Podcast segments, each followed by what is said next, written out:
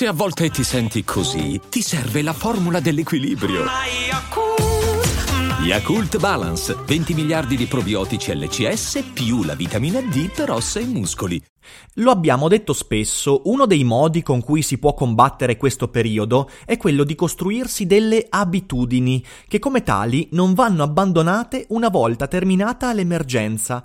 Ma se da un lato è molto facile costruire dei comportamenti guidati da motivazioni particolari che poi dimenticheremo quando saremo in un contesto diverso, beh, costruire un'abitudine è un altro paio di maniche, così proviamo a ragionarci insieme perché sarà interessante come sempre dopo la sigla. Daily Cogito, il podcast di Rick Dufer ogni mattina alle 7. L'unica dipendenza che ti rende indipendente.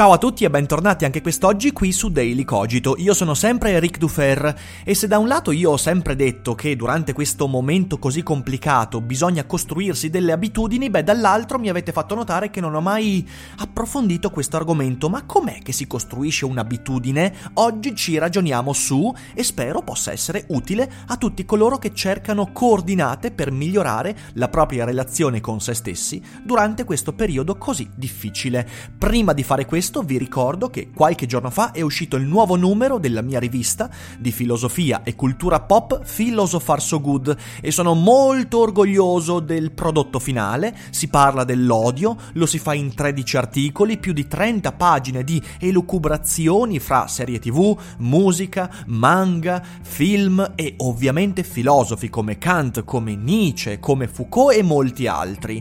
Andate a recuperarlo, costa soltanto 3 euro questo ultimo numero e se lo leggerete sono certo che non ve ne pentirete, tutti i link sotto in descrizione. Ma adesso veniamo a noi. David Hume era convinto che ogni nostra idea, ogni nostro comportamento sia una abitudine. Facendo degli esempi molto particolari, L'idea che domani sorgerà il sole deriva intanto dall'esperienza pregressa. Fino a oggi il sole più o meno alle 6 del mattino è sempre sorto, quindi domani sorgerà ancora più o meno intorno a quell'orario, ovviamente fuso orario permettendo. Oppure la palla da biliardo quando viene colpita ne colpisce un'altra e quindi questa seconda palla si muoverà con un'angolazione dipendente dal moto della palla.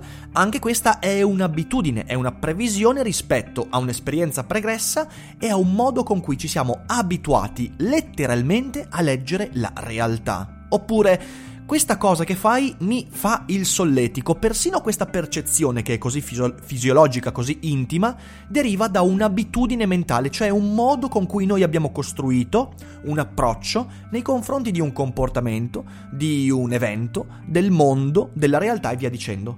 Forgiare esperienze e persino sensazioni significa abituarci a un certo tipo di approccio e noi costruiamo le abitudini proprio perché forgiamo un nuovo modo di vedere un determinato evento, un determinato argomento. La nostra mente, infatti, non registra soltanto quello che accade, ma produce aspettative. Quante volte ne abbiamo discusso?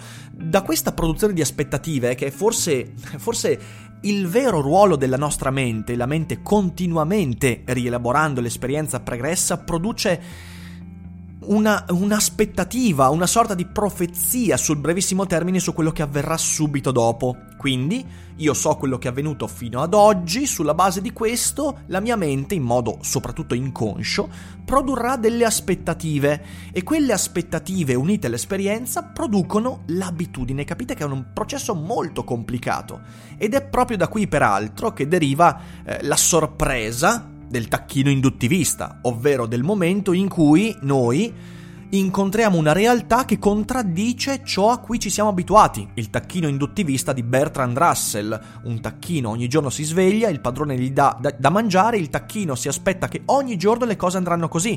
Eh, verrà messo all'ingrasso, vivrà felicemente e poi arriva il giorno del ringraziamento. Il tacchino si sveglia con una brutta sorpresa, cioè il suo padrone non gli dà da mangiare ma se lo mangia. Quella grande sorpresa deriva dal fatto che noi siamo talmente radicati nelle abitudini, quindi siamo talmente abituati a trasformare esperienze e comportamenti in abitudini, e lo ribadisco, questa è una cosa in gran parte inconsapevole, che alla fine dei conti, quando la realtà contraddice quelle abitudini, beh, è un brutto risveglio, come se domani ci svegliassimo ma il sole non fosse sorto. Non sarebbe una gran bella sorpresa. Ma questo non significa che abituarsi sia un male, anzi, le abitudini ci aiutano a vivere e a relazionarci, perché attraverso l'abitudine, per esempio, non dobbiamo mettere in discussione per forza ogni volta l'identità da cui proviene la voce che ci sveglia al mattino quando dobbiamo andare a scuola e la mamma dal piano di sotto ci dice ehi, guarda che è il momento di andare a scuola. Se noi dovessimo ogni volta mettere in discussione che quella voce, quella tonalità, quel timbro potrebbero non essere provenienti da nostra madre, ma da un'entità aliena, un robot, un cyborg, un sogno, un qualcosa di totalmente fuorviato rispetto a ciò che è accaduto fino ad oggi, capite bene che non vivremmo più, impazziremmo e non potremmo più stare al mondo, ci rinchiuderebbero in un in un, diciamo così, in un manicomio, perché questo sarebbe, forse sarebbe, eh, anche, ancora seguendo Hume, sarebbe quasi più lucido mettere in discussione ogni volta ciò che accade. Sarebbe lucido e razionale mettere in discussione il fatto che domani il sole potrebbe non sorgere, ma se noi dovessimo agire nella realtà sempre come se il sole non dovesse sorgere domani, lo ribadisco, non vivremmo più. Quindi l'abitudine è un'approssimazione della realtà, dell'aspettativa sulla realtà che ci aiuta a non dover rimettere sempre in discussione ciò che dobbiamo dare per scontato. Quella voce è la voce di mia madre, eh, questa cosa è la stessa cosa che è accaduta ieri e quando colpisco la palla da biliardo so che la palla da biliardo andrà in avanti e non verrà verso di me se la colpirò nel modo giusto. È fondamentale avere questo tipo di approccio. Ora, non ci sono soltanto abitudini individuali, ma anche collettive e culturali. Per esempio, la religiosità non è soltanto un'abitudine individuale di chi va a messa in chiesa, no, la religiosità è un'abitudine culturale che coltiviamo da da quando abbiamo memoria storica, da almeno 12.000 anni, per quanto noi abbiamo cognizione delle prove storiche, forse ancora prima. E così la superstizione, il credere a cose alternative rispetto all'esperienza empirica, è così radicata nella mente delle persone perché è un'abitudine culturale e collettiva di cui si ammantano non soltanto i religiosi, ma abbiamo persone molto razionali che in alcuni aspetti della vita sono superstiziose. Il linguaggio è un'abitudine. Il fatto che quando io uso la parola linguaggio presuppongo che tutti quanti stiamo intendendo la stessa cosa, per quanto complesso sia il concetto di linguaggio, è una abitudine collettiva e culturale su cui io stesso posso fare affidamento, è un'abitudine intersoggettiva che si è radicata nel corso dei millenni la celebrazione della nascita e della morte, che, di nuovo, lucidamente, non sono avvenimenti sovrannaturali, incredibili, straordinari, divini, no, sono eventi che hanno a che fare con la carne, con il sangue, con le ossa, eh, con, con, con la pulsazione del sangue nelle vene, con tante cose molto molto concrete, ma noi le celebriamo come se fossero dei doni, dei miracoli, delle cose straordinarie, oppure delle maledizioni eh, e via dicendo, delle dannazioni eterne perché culturalmente e collettivamente ci siamo abituati e questa abitudine si riflette anche poi sull'individuo e sui suoi comportamenti. Ora, detto tutto questo, capiamo che abitudine è qualcosa di molto, molto più forte rispetto a quello che intendiamo normalmente. L'abitudine in effetti è uno strumento importantissimo per la vita. E in quanto tale c'è un problema è difficilissimo crearne di abitudini, in primo luogo perché ci vuole molto tempo, ma in secondo luogo perché ci vogliono altri elementi. Per esempio, le abitudini, sia collettive che individuali, e molto spesso collettive e individuali, come abbiamo visto, si vanno a interscambiare facilmente, eh, dicevo, eh, l'evoluzione è il primo eh, il primo vettore di produzione di abitudini. Perché? Perché millenni e secoli di interazioni sociali, interazioni con l'ambiente, quindi selezione di comportamenti, di pensieri, di credenze, di convinzioni, di atti, eh, di gesti sbagliati e giusti, insomma millenni e millenni di interazione fra individuo ambiente, individuo e società, società e ambiente, mondo e specie e via dicendo, ha forgiato le abitudini di cui oggi quasi tutta l'umanità si fa portavoce. In secondo luogo, potrebbe esserci a forgiare un'abitudine una realtà eclatante, per esempio un trauma, un trauma che ci segna, ci ferisce profondamente e ci porta a abituarci a una certa visione del mondo e anche quindi a certi comportamenti, a certe parole, a certi linguaggi, a certi gesti, oppure una gioia eclatante. Ovviamente per realtà eclatante intendo, intendo tanto negativa quanto positiva, una grande felicità, una conquista, un, un traguardo importante forgia le condizioni per creare un'abitudine. E c'è un terzo elemento, la capillarizzazione dell'abitudine. Le abitudini, quelle vere, quelle profonde, sono interconnesse. Se andiamo a vedere, per esempio, eh, l'abitudine culturale e collettiva della religiosità, noi capiamo che questa abitudine, che è molto radicata in una buona parte della popolazione umana, non è semplicemente qualcosa, ah sì, questi credono esseri sovrannaturali, no, è qualcosa che ha a che fare con le intime necessità di vita concrete delle persone. E quindi quell'abitudine si va a interlacciare con una montagna di altre abitudini politiche, sociali, economiche, relazionali, ovvero quell'abitudine è tale perché è capillarmente radicata e connessa ad altre abitudini. E la stessa cosa il linguaggio. Il linguaggio noi è uno strumento a cui ci siamo abituati, perché è uno strumento come qualsiasi altro, eh, ed è diventato così intimo perché ci siamo abituati in quanto il linguaggio si interconnette a una montagna di altri comportamenti, abitudini, idee e via dicendo.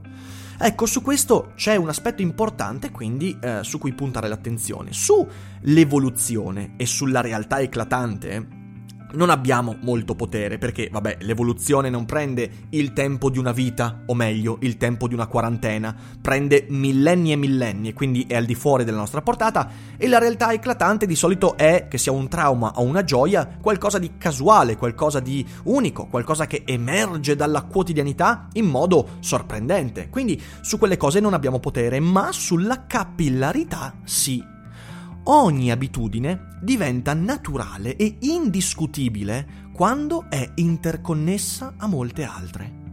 Ora, per cambiare un comportamento o per far cambiare un comportamento ci devono essere molte motivazioni. Per esempio, cerco di smettere di fumare. Ok, io sono abituato a fumare, sono un dipendente dal fumo, il che significa che per cambiare il mio comportamento ho bisogno di alcune motivazioni, possono essere di salute. E beh, ho la tosse molto forte, il medico mi ha detto che ho la pressione alta, ho mm, dei problemi nelle analisi del sangue, possono essere motivazioni mm, amorose, eh, la persona di cui mi sono innamorato non ama l'alito del fumatore, eh, possono essere abitudini lavorative, eh, in ufficio io ci passo 8 ore al giorno, non posso fumare, non c'è modo per... e eh, quindi cerco di smettere. E c'è il comportamento che tenta di sostituirne un altro attraverso delle motivazioni. Ma perché questo diventi un'abitudine, il nuovo comportamento deve essere collegato a molte altre nuove e vecchie abitudini o comportamenti che vogliono diventare abitudini e che essendo in correlazione a quella nuova abitudine, smettere di fumare, possono anche quelle diventare delle abitudini. Per esempio, eh, di nuovo sul discorso smettere di fumare, eh, io ora non fumo, ma se cambiassi solo questa cosa della mia vita, è molto probabile che al venir meno delle motivazioni, io torni tranquillamente a fumare, cioè smetto di fumare perché mi sono innamorato di una persona che non ama il fumo. E però poi ci lasciamo. Beh, quando ci lasciamo torno sicuramente a fumare. Oppure problema lavorativo. Eh, vivo, in, vivo una situazione lavorativa in cui mi è impossibile trovare il tempo di fumare. Se cambio lavoro torno a fumare. Anzi, può essere addirittura il contrario. Io potrei autosabotare la mia relazione o il mio lavoro per poter tornare a fumare. Però, se in concomitanza a quel cambiamento di comportamenti, io, diciamo, mi metto a fare jogging che non ho mai fatto e mi interesso a imparare a cucinare, quindi mi iscrivo anche a un corso di cucina per cucinarmi le mie cose in modo sano, per esempio portando avanti già queste tre cose insieme, è molto più facile che il comportamento smetto di fumare, mosso da piccole motivazioni transitorie, diventi un'abitudine perché messo in correlazione ad altri comportamenti che, aiutandosi gli uni con gli altri, diventano abitudini. E quindi magari io ho smesso di fumare perché a quella là non piaceva il fumo e io ne ero attratto. Però nel frattempo ho anche cominciato a correre, ho cominciato ad allenarmi, ho cominciato a cucinare bene e ho imparato a divertirmi a fare questo, ho cominciato a sentire dei benefici sul lungo termine, poi a un certo punto mi mollo con quella ragazza, però non torno a fumare perché nel frattempo ho messo in atto anche altri comportamenti che stanno diventando abitudini o che lo sono diventati. Ecco allora che ho creato un'abitudine. Ecco, sto facendo questo discorso perché in questi giorni molti tentano di sviluppare nuove abitudini chi si mette a leggere in modo continuativo. E quante volte me lo state scrivendo? Eric, sai, ho sempre schifato la lettura, ma adesso in questi giorni ho cominciato. E il mio ragionamento è: fai anche qualcos'altro insieme alla lettura, ma adesso ci arriviamo. Oppure c'è qualcuno di voi che comincia a scrivere, mettendo nero su bianco i propri pensieri, scrivendo racconti, poesie, rom- iniziando un romanzo. Oppure l'abitudine a stare con i figli, perché magari il lavoro mi teneva via da casa molto spesso, quindi adesso mi riabituo alla presenza dei figli e provo a giocare, mi abituo a stare con loro. Oppure l'abitudine a meditare, quindi ogni giorno mi prendo i miei 10, 15, 30 minuti per meditare, eccetera, eccetera, eccetera. È tutto inutile tutto inutile se ci si concentra solo sulla motivazione, che in questo momento è l'isolamento, è la quarantena ed è anche quindi una motivazione negativa, che quando verrà meno ci vedrà molto contenti. Ecco, perdere una motivazione negativa significa sicuro smettere di portare avanti quei comportamenti quando la motivazione viene meno. Questa è una regola universale. E voglio dire, ma avete visto voi Inception? Avete presente quell'idea interessantissima che per convincere qualcuno a un comportamento bisogna letteralmente abituarlo a un certo tipo di mentalità, ovvero radicargli nell'animo un'idea però circondata da mille altre idee. Poi un giorno parleremo, non molto tardi, parleremo anche di questo ragionamento sulle credenze, sulle opinioni, sulla persuasione, ma non è questo il giorno. Dicevo, è importantissimo rendersi conto che se noi facciamo affidamento solo sulla motivazione transitoria, perderemo quei comportamenti che non diventeranno abitudini. Quindi il rischio è quello di investire molto su un comportamento oggi e dimenticarlo quando le motivazioni verranno meno, quando le cose andranno meglio, quando si tornerà a una qual certa normalità. Perciò la regola è crei motivazioni, scusate, crei abitudini quando cerchi collegamenti. Quindi, se stai pensando di far sì che eh, il tuo quarto d'ora, i tuoi 45 minuti, le tue due ore di lettura, ancora meglio, quotidiane, diventino un'abitudine, per esempio, prova a fare tre cose insieme alla lettura. Intanto leggi insieme a qualcuno. Perché no? Io leggo un libro, però magari lo leggiamo insieme, siamo in due, in tre in casa. Bene, proviamo a leggere insieme, proviamo a leggere ad alta voce, dandoci anche il cambio. E questo diventa anche un'abitudine familiare che rinsalda il rapporto fra tutti. Stiamo lì quell'oretta e mezza e leggiamo mezz'ora a testa intorno al fuoco, intorno al camino, ma sarebbe anche bello pensarlo. Eh, secondo, racconta ciò che leggi. Stai leggendo un bel romanzo, un brutto romanzo, un racconto, una raccolta delle poesie? Cerca qualcuno a cui raccontare quello che stai leggendo. E se non hai nessuno in casa, c'hai quel mezzo straordinario che è internet, quindi fai una videochiamata con un tuo amico, una tua amica, un tuo familiare e racconta quello che stai leggendo e prendi l'abitudine a raccontarlo. Oppure, terzo, scrivi delle recensioni, non fermarti soltanto alla lettura. Quando leggi qualcosa, scrivi, metti nero su bianco ciò che ti passava per la testa, leggi fra le righe. Oppure stai pensando di meditare, anzi stai meditando ma vorresti che la meditazione diventasse qualcosa che ti accompagna anche fuori dalla quarantena. Bene, allora prima di tutto condividi quell'esperienza, parlane, parlane con chi di dovere, se sei in casa con altri, ecco due, fallo con loro, fallo con qualcuno, non farlo da solo, non farlo, cerca di farti guidare, cerca di condividere quell'esperienza. Oppure terzo, entra in una community quante community esistono di persone che portano avanti questi comportamenti. Non parlo solo della meditazione, ma anche della lettura, della scrittura. Usa internet in questo modo per creare relazioni con persone che condividono quel tipo di comportamento e aiutati, attraverso quella relazione, a trasformare il comportamento in abitudine.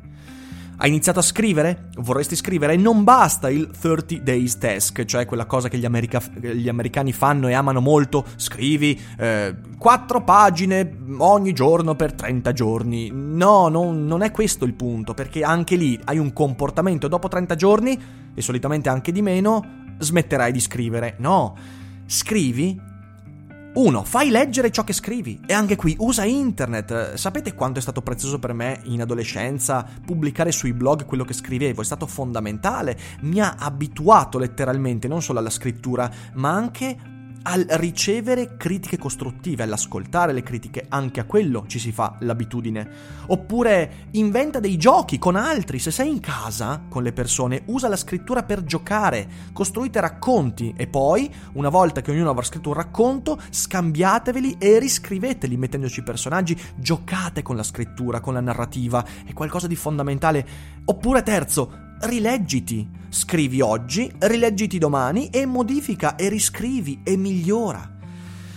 Possiamo fare mille cose, la cosa importante è che il comportamento non deve restare tale, perché altrimenti sarà perdere tempo. Esempio mio personale, beh, io per esempio Daily Cogito riesco a portarlo avanti ogni giorno da ormai un anno e mezzo, anzi di più, perché per me è diventato un'abitudine, ma in modo non deteriore. Non è che io mi sono abituato, ovvero do per scontato dei licogito e neanche voi dovete farlo, mi raccomando.